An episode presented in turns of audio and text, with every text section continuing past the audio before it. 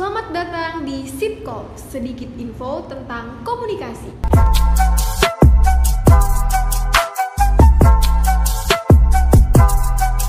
Kali ini aku Yudia Safitri akan menemani kalian selama beberapa menit ke depan nih.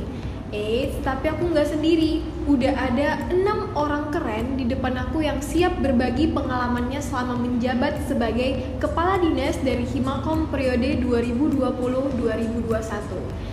Tapi ada dua dinas dari Himakom yang belum bisa hadir di podcast kali ini yaitu dari dinas akademis dan dinas kewirausahaan. Oke, eh, kita mulai aja ya. Perkenalan diri dulu dong satu-satu. Nama, jabatan, dan tugasnya ngapain aja. Pasti yang denger juga pada mau tahu kan? Oke, kita mulai dulu deh dari dinas kaderisasi. Halo semuanya, perkenalkan nama aku Rizky Akbar, biasa dipanggil Kibar. Di sini aku mewakili kadis aku Kak Ridin Jadi. Nah, eh, jadi kaderisasi itu apa sih?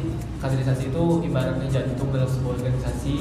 Jadi tugas-tugas yang ada di kaderisasi ini adalah membentuk, memelihara kader-kader yang ada di dalam Himakom dan juga di luar Himakom. Jadi membentuk insan-insan baru yang menjadi pemimpin, menjadi seorang yang tangguh dan juga berkualitas tentunya. Oke, selanjutnya kita dengerin dari dinas minat dan bakat. Halo guys, eh, nama aku Rizky Solvani, biasa dipanggil Rizal dan aku dari Dinas Minat dan Bakat. Jabatan aku di dalam Dinas da- eh, Minat dan Bakat ialah anggota Dinas Minat dan Bakat. Di sini aku mewakili kepala dinas aku yaitu Bang Nafirman Hura yang berhalangan hadir. Nah, eh, apa sih Dinas Minat dan Bakat itu? Dinas Minat dan Bakat itu adalah pengembangan bagi mahasiswa ilmu komunikasi dalam minat dan bakatnya yang mana kami mau mewadahi dan juga mengayomi nih minat dan bakat dari teman-teman ilmu komunikasi. Makasih. Oke, terus selanjutnya dari dinas kerohanian. Halo, kenalin aku Milenia Ramadhani Putri. Eh, Alhamdulillah di periode kali ini diamanahkan sebagai eh, kepala dinas kerohanian. Nah, untuk eh, dinas kerohanian sendiri sesuai namanya kerohanian pasti berhubungan dengan agama. Jadi dinas kerohanian ini merupakan wadah bagi kita mahasiswa ilmu komunikasi untuk kegiatan eh, beragama dan juga eh, sebagai wadah untuk kita meningkatkan iman dan takwa. Oke, selanjutnya dari dinas pengabdian masyarakat. Halo, aku Rika Juliana. Eh, di sini aku sebagai Kadis Pengabdian Masyarakat. Nah, pengabdian masyarakat itu sesuai dengan namanya adalah kita mengabdi kepada masyarakat. Nah, untuk mengabdi ini tidak hanya di bidang sosial, eh, tapi juga di bidang pendidikan. Selanjutnya dari dinas kominfo. Oke, halo semuanya. Perkenalkan, nama aku Amanda Dinatasa, biasa dipanggil Nata. Eh, aku di sini diamanahkan sebagai Kepala Dinas Kominfo. Tugas-tugas Kominfo seperti namanya, komunikasi dan informasi, kami bertugas untuk memberikan dan membagikan informasi baik itu terkait jurusan ilmu komunikasi maupun kegiatan-kegiatan yang dilakukan sama Himakom. Selanjutnya dari dinas advokasi. Halo, aku Putri Eka Yuwandira selaku hadis. Nah, di fungsi advokasi itu adalah untuk menjebatan, menjebatani aspirasi mahasiswa ilmu komunikasi. Oke, thank you. Oke, sama-sama. Nah, ini nih buat yang mau jadi pengurus dari Himakom harus tahu kalau tugas-tugas dan tanggung jawab yang dipegang tuh berat banget ya kan. Nah, sekarang aku mau nanya nih, apa aja sih kendala kalian selama mengemban tugas-tugas ini? Dimulai dulu dari dinas kaderisasi. Eh, kalau kendala ya mungkin banyak sih, tapi nggak ada sih kendala yang nggak bisa kita lalui itu, bisa kita selesaikan ya. Mungkin kendala yang paling terberat saat ini ya seperti kita ketahui sekarang ini kan dalam kondisi pandemi COVID-19 dan juga banyak pembatasan-pembatasan kegiatan yang mengumpulkan orang banyak. Ya pada dasarnya kegiatan kaderisasi ini pada masa normal itu biasanya mengumpulkan orang banyak gitu. kayak eh, kita melaksanakan pelatihan LKMO ataupun eh, kegiatan mengumpulkan orang banyak deh tapi itu semua kan nggak bisa kita lakukan tapi tentunya semua itu punya banyak siasatnya gitu mungkin kita bisa melaksanakan secara daring kita bisa melaksanakan itu dengan membentuk tugas banyak sih yang bisa kita laksanakan Oke, eh, selanjutnya kita dengerin dari Dinas Minat dan Bakat. Oke, eh, untuk kendala dari Dinas Minat dan Bakat mungkin sama seperti kaderisasi lagi dan lagi COVID eh, menjadi alasan utama untuk tidak optimalnya eh, kegiatan di itu.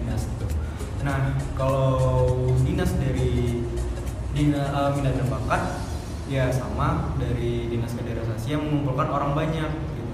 Dengan ya seperti yang kita ketahui dinas minat dan bakat dalam artian katanya aja minat dan bakat yang mana lebih ke arah olahraga gitu. Olahraga itu ya tentunya kebanyakan mengumpulkan orang banyak seperti contohnya futsal ataupun se- eh, sebagai macamnya.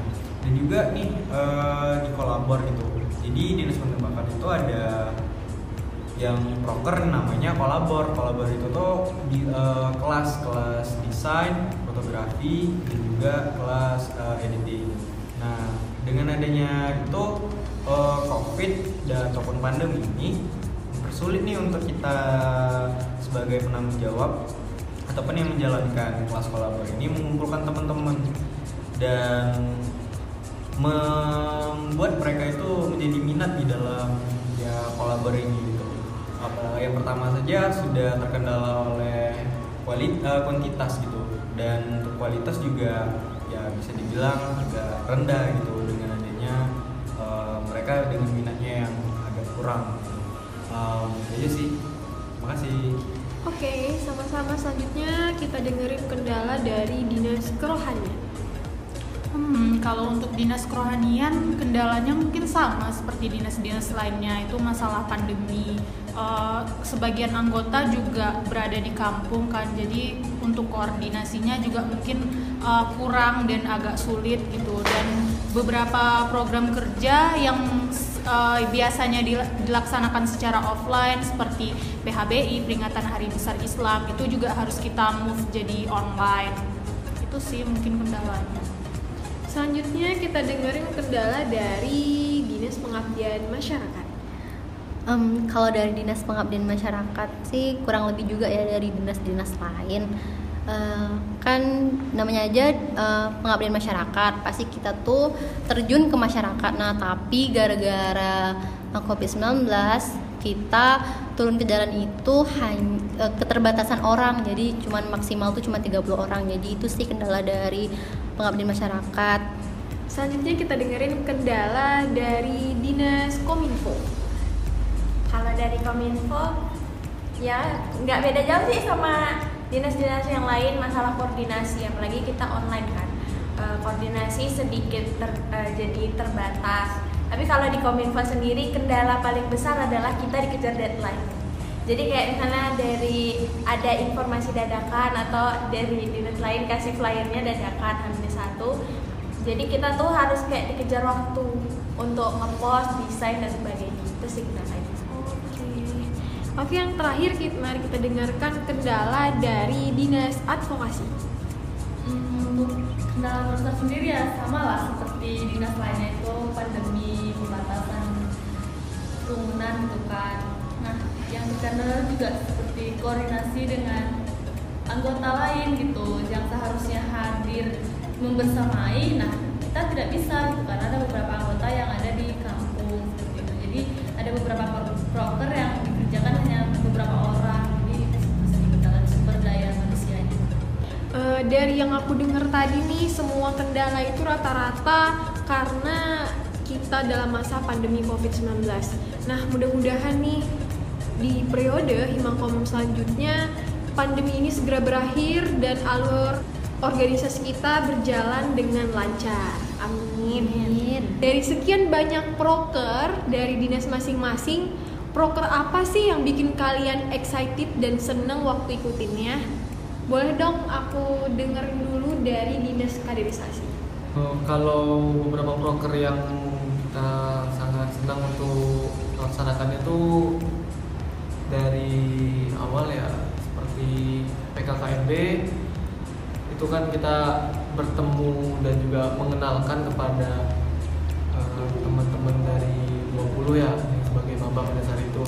Lalu juga ada proker yang sangat mengasihkan juga memberi ilmu baru kepada angkatan 20 yaitu tim aktif.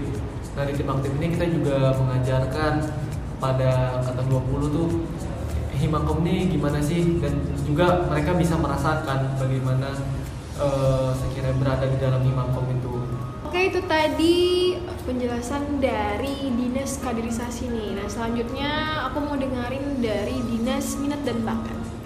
Oke, eh, kalau dari dinas minat dan bakat, semua proker itu yang dari dinas minat dan bakat menarik dan keren sih juga mengasihkan. Dan menurut aku ada dua nih yang lebih unggul nih aku yaitu screening film dan juga Comius. Nah, yang pertama untuk screening film kita bisa mendapatkan pengajaran dari screening film dan juga kita bisa melihat nih karya-karya dari abang-abang serta kakak-kakak kita yang sudah membuat um, film pendek dan juga video-video nih untuk uh, mahasiswa komunikasi dan juga uh, dari karya mereka nih sebagai mahasiswa ilmu komunikasi visip situ kita mendapat pelajaran, pelajaran dengan cara kita sh- uh, sharing hearing nih dari pematerinya. Dan yang untuk komius uh, lebih ke arah kita mengumpulkan keluarga besar nih. Kita juga lumayan untuk mengumpulkan keluarga besar dan angkatan aktif yang gabung di dalam komis tersebut. Dan juga di dalam komis itu kita bisa nyanyi bareng dan buat atau menyalurkan nih karya-karya kita Oke selanjutnya kita dengerin dari dinas kerohanian.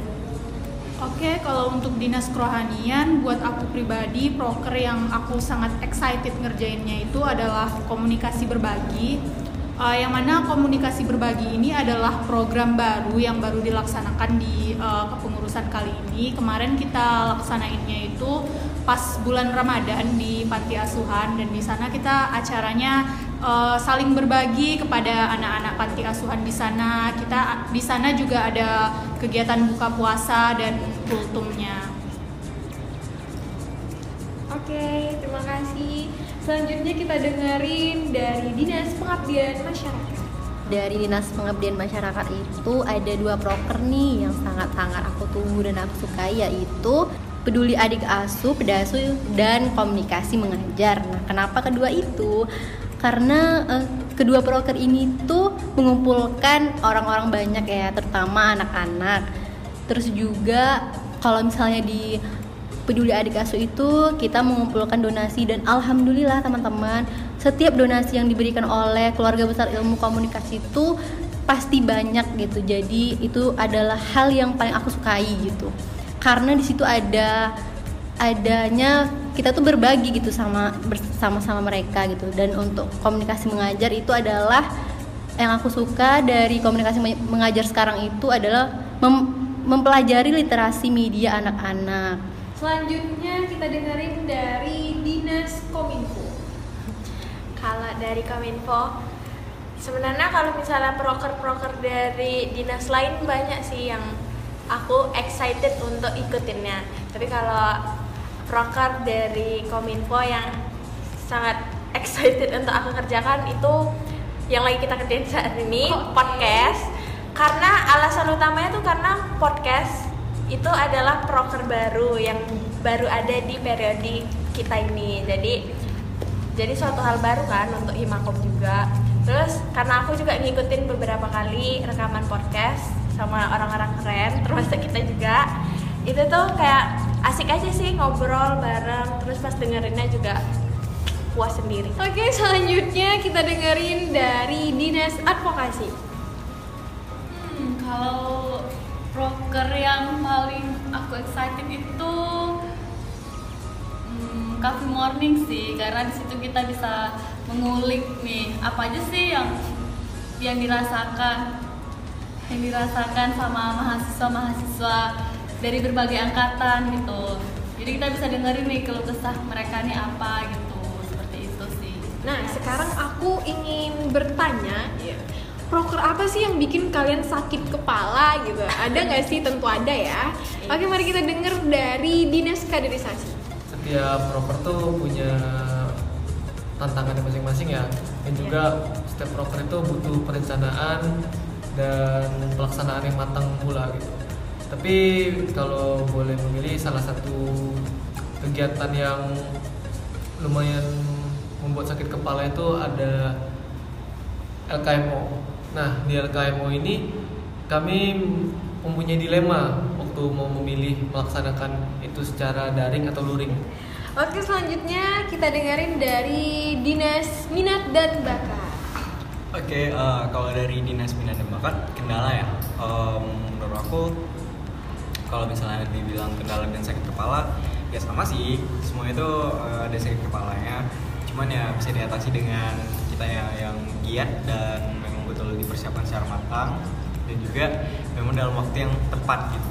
Dan mungkin kalau bisa dibilang ada nih dua yang menurut aku em, bisa dibilang sakit kepala sih tapi nggak terlalu gitu ya lebih ke arah uh, dan juga peserta ataupun juga uh, penanggung jawab yang buat itu gitu. Ya selama aku di dalam dinas minat dan bakat dan aku mengetahui itu. Jadi mungkin kalau bisa dibilang yang pertama itu komius gitu. Walaupun itu menarik dengan aku bisa ketemu sama keluarga besar dan juga nyanyi bareng dan segala macamnya gitu. Cuman pada saat persiapan itu ya bisa dibilang agak lama gitu. Dan juga eh, lewat dari waktu-waktu yang telah ditentukan. Nah juga untuk persiapannya yang menurut aku ya terbilang simpel tapi seharusnya bisa lebih agak eh, bagus lagi lah untuk persiapan itu ya kenanya di persiapan sih dan itu lebih ke arah eh, sikap moralnya itu aja gitu kayak harus dibuat eh, bagus lah menurut aku. Bisa seharusnya bisa dibuat secara bagus tapi ya agak kurang lah gitu. dan mungkin yang kedua itu kolabor gitu. Nah aku sendiri sebagai PJ kolabor dan untuk di kolabor itu yang paling payahnya adalah eh, yang pertama benar mengumpulkan massa dan yang kedua dari peserta yang eh, agak kurang minatnya di dalam eh, kelas-kelas ini gitu. Paling satu atau dua orang yang berminat dan itu ya sama juga untuk beban moral yang mana udah mengamanahkan nih pada pemateri kita udah jadi pemateri dan segala macamnya. Cuman ya agak kurang dari peminatnya dari peserta gitu Selanjutnya kita dengerin dari dinas kerohanian.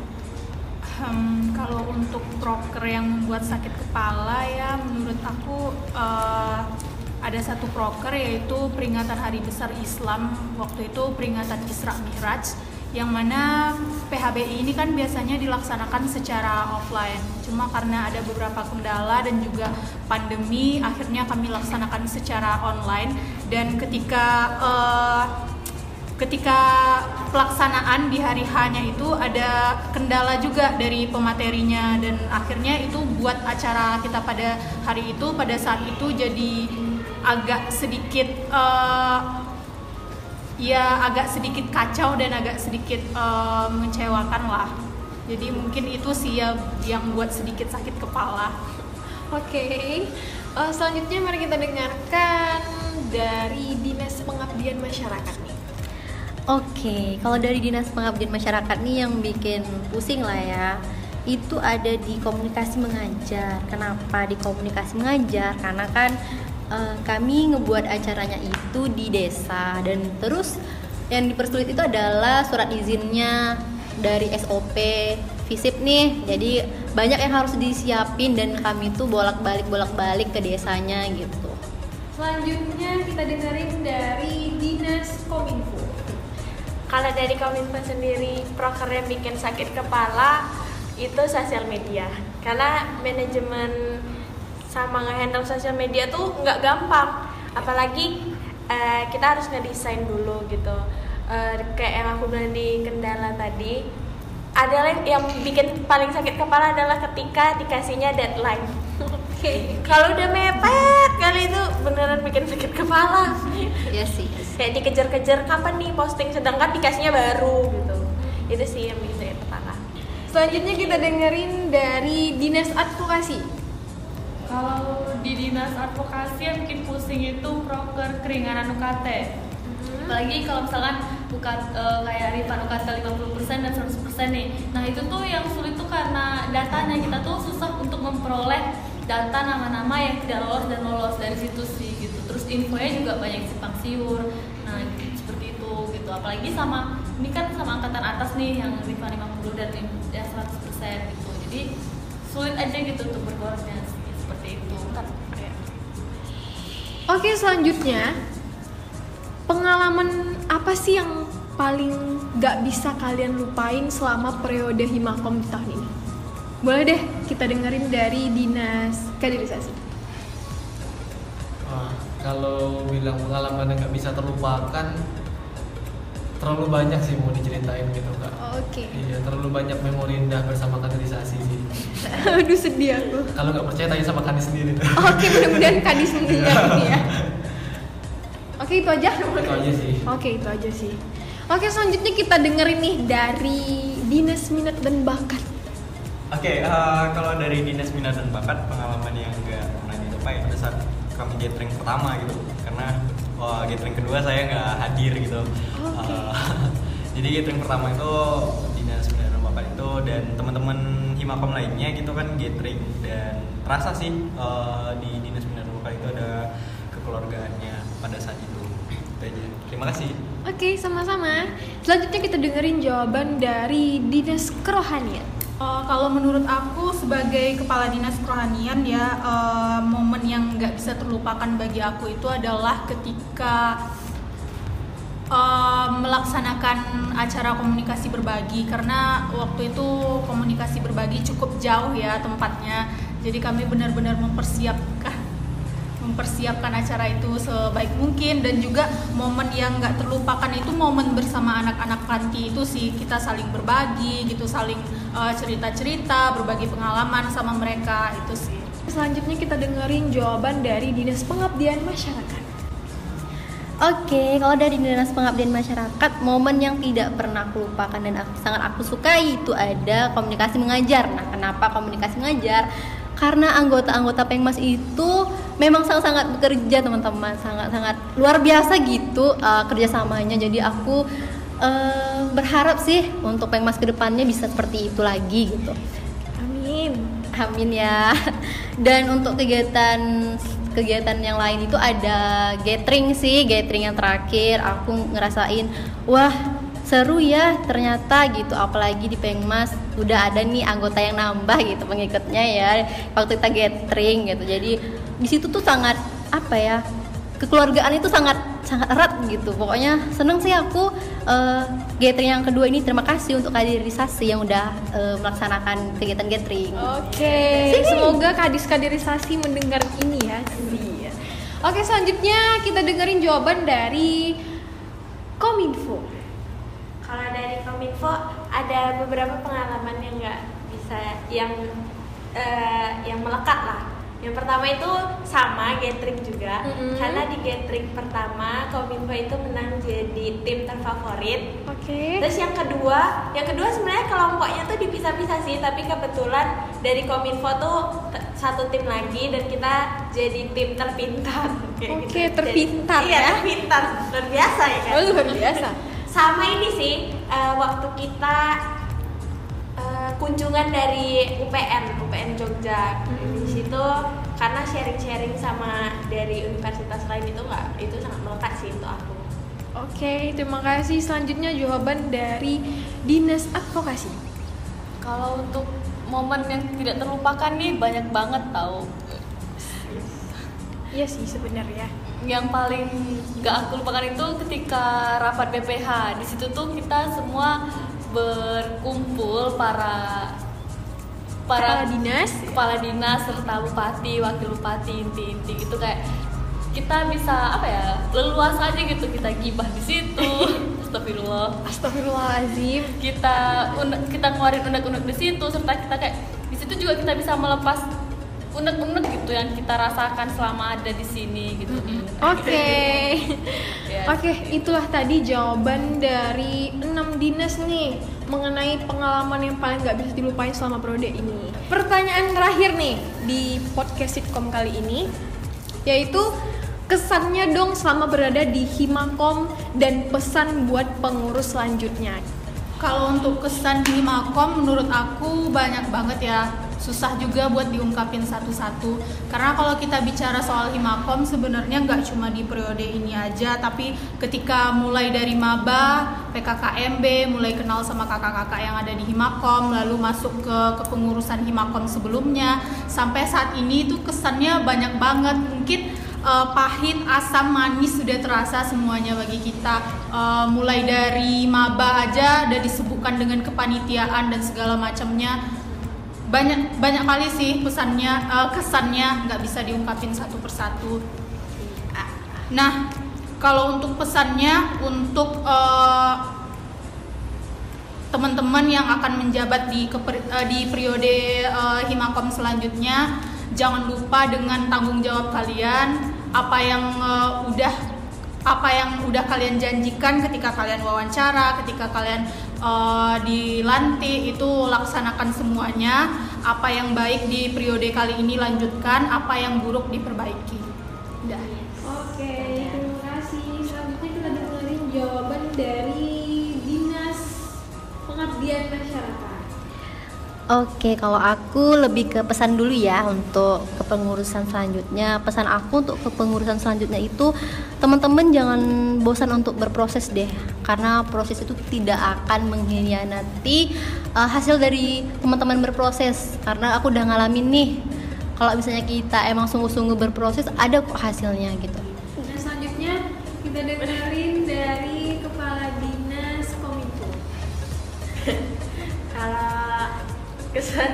Pesan dari aku pribadi. Kes, eh, pertama sih mau pertama sih mau berterima kasih dulu sama bupati dan wakil bupati yang udah mempercayakan aku sebagai kepala dinas. Karena baru pertama kali benar-benar baru pertama kali di jadi pemimpin gitu. Uh, sebuah pengalaman yang baru sebuah uh, pembelajaran yang baru juga yang bisa aku dapetin banyak dari Haimakom ini terus tuh terima kasih untuk anggota-anggotaku Kominfo. Walaupun kalau kata orang ini top scorer kan karena beberapa banyak yang keluar gitu dari Kominfo. Tapi uh, walaupun orang kan datang dan pergi yang penting yang di dalamnya ini masih tetap solid masih tetap nggak uh, nyerah sampai akhir dan masih sampai akhir. Terus tuh untuk temen-temen dari dari dinas lain yang udah bantu. Karena kominfo ini kan selalu berhubungan akan selalu kontak terus kan sama dinas-dinas yang lain juga. Terima kasih. Oke itulah tadi jawaban dari keenam dinas yang ada di podcast sitkom ini. Dan aku ngucapin terima kasih kepada semua dinas dan yang mewakili. Semoga apa yang kalian sampaikan, apa yang kalian jelasin itu bermanfaat untuk semuanya. Amin. Dan aku juga nih mau ngucapin terima kasih kepada seluruh pengurus lima periode ini, terutama kepada bupati dan wakil bupati yang telah merangkul mengayomi kita semua sehingga kita berada di titik akhir kita yaitu kita bakal ngadapin lagi konferensi. Semoga konferensi kita berjalan dengan lancar tanpa hambatan. Dan untuk pengurus selanjutnya aku harap kalian bisa mengemban amanah dengan baik tidak lari dari tanggung jawab lakukan dengan ikhlas dan tetap jaga solidaritas kita Oke ingat ya komunikasi itu yang paling ditinggikan yaitu kekeluargaan Oke Sekian podcast sitkom pada hari ini. Aku Yudia Safitri pamit undur diri. Semoga kita bisa bertemu di sitkom selanjutnya. Amin. Terima kasih. Wassalamualaikum warahmatullahi wabarakatuh.